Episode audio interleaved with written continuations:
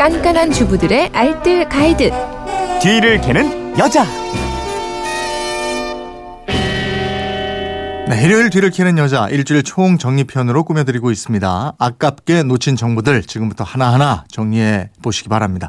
오늘도 곽지현 리포터와 함께합니다. 어서 오세요. 네, 안녕하세요. 월요일부터 정리를 좀 해보죠. 네. 월요일에는 버섯 보관법 알아봤었는데 버섯도 냉동 보관하는지 몰랐다 이런 문자가 음. 많았어요.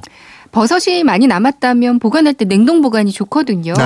버섯은 보통 물에 닿으면 향과 풍미가 많이 떨어집니다. 그러니까 보관하기 전에도 물로 씻지 않는 게 좋아요. 물로 씻으면 그렇게 해서 보관해 놓으면 나중에 해동되잖아요. 물범벅 되거든요. 음. 특히나 데쳐서 보관하면 더 푸석하고 질겨서 식감이 별로 안 좋아집니다. 때문에 물에 닿지 않게 그냥 면포 같은 걸로요. 흙이나 먼지만 잘 털어내고 그냥 이대로 얼려 놓으시면 되거든요. 네. 밑둥 쪽을 손질해서 버섯을 키친타올로 한번 감싸고요.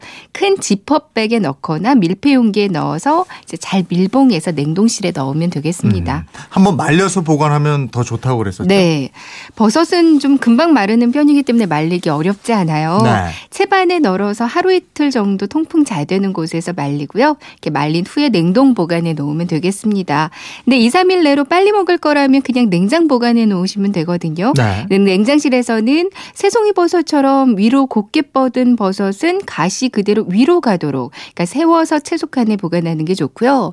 표고버섯은 반대예요. 그러니까 밑둥이 위를 향하도록 그러니까 거꾸로 세워서 보관하는 게 좋습니다. 네. 팽이버섯은 종이봉투나 편지봉투 같은 거 있으면 좋거든요. 네. 여기에 넣어서 입구를 닫아두면 수분도 흡수되고 딱 좋더라고요. 음.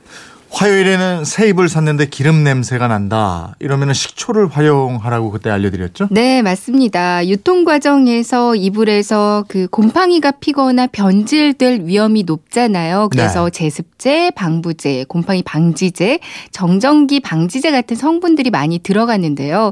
이런 화학 약품들 때문에 새잎을 해서 기름 냄새, 석유 냄새가 날 수 있어요. 음. 그러니까 연약하고 민감한 피부에는 이런 성분들이 뭐 가려움증, 피부 발진 이런 것들을 일으킬 수가 있거든요. 네. 이런 기름 냄새는 집에서는 간단히 식초를 한번 사용해 보세요. 그러니까 이불을 담글 만한 큰 대야나 아니면 욕조에 물을 받고요. 그 물에 식초를 풀어서 식초물에 이불을 반나절쯤 담가주시면 되거든요. 네. 이렇게 한번 담그고 나서 세탁을 해주면 석유 냄새가 거의 제거됩니다. 음. 아니면 분무기에 식초와 물을 일 대 십 비율로 희석해서 담고요. 이불 곳곳에 이걸 뿌려주시면 돼요. 네. 근데 더 확실한 방법은 이엠 발효액이에요. 음. 이제 발효액을 분무기에 넣고 이불에 뿌리고요. 시간이 지나서 세탁 한번 해주시면 되는데 그럼 신기하게도 냄새가 정말 안 오. 납니다. 이게 새 이불뿐만 아니라 평소에 냄새 나는 이불 속통 있잖아요. 네네. 여기에 뿌려줘도 정말 신세계 냄새가 싹 제거될 거예요. 음. 수요일에는 방학 맞아서 심심해하는 아이들을 위해서 신문지 놀이법 이거 신기했어요. 네, 재밌었고. 신문지 네. 하나만 활용해도요 정말 집에서 놀이할 수 있는 것들이 많이 있거든요. 먼저 신문지 썰매였어요. 음, 거실 바닥에 마찰력을 이용해서 그러니까 신문지 파이프를 잡고 썰매를 타는 건데요. 신문지 두 장을 돌돌 말아서 파이프처럼 만드세요. 네. 아이는 거실 바닥에 양반다리로 앉아서 그러니까 신문지 파이프 끝을 양손으로 잡습니다. 엄마는 맞은편에서 신문지 양 끝을 잡고 이렇게 천천히 끌다가 빨리 끌다가 이렇게 썰매처럼 움직여주시면 되거든요. 네.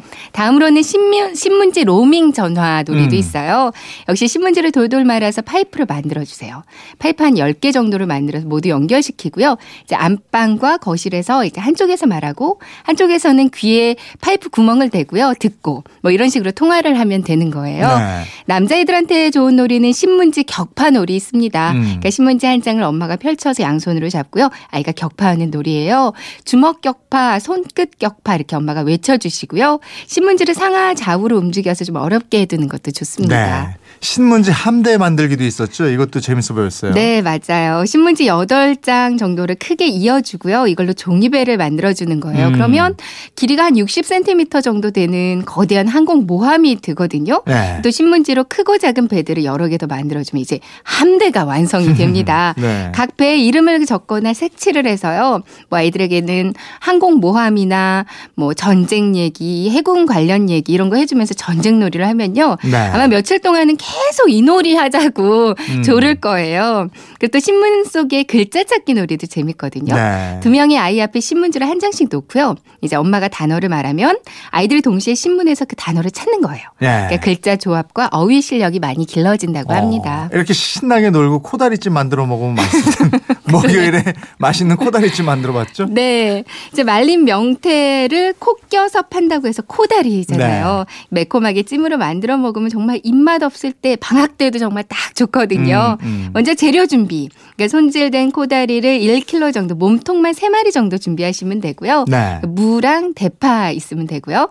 양념으로는 밥 숟가락 기준으로 고춧가루가 삼, 간장이 한 오 정도, 올리고당은 삼, 요리수리 두 숟가락, 그리고 참기름이 한 숟가락, 후추, 다진 마늘, 다진 생강이 이제 양념입니다.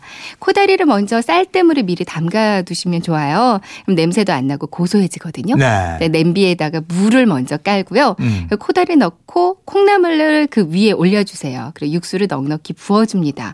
뚜껑을 덮어서 센 불에서 끓이다가 끓기 시작하면 중불로 줄여서요. 십 분 정도 더 끓여주시면 되거든요. 네. 이제 콩나물이랑 코다리가 반 이상 익으면 그 양념들을 다 섞어서 양념장 만들어 주시고요. 이걸 넣고 골고루 섞어 주시면 돼요. 대파와 청양고추 있으면 추가로 더 넣고 한 오 분 정도 더 끓여 주시면 돼요. 이제 마지막에는 참기름 둘러서 접시에 담아내면 끝인데요.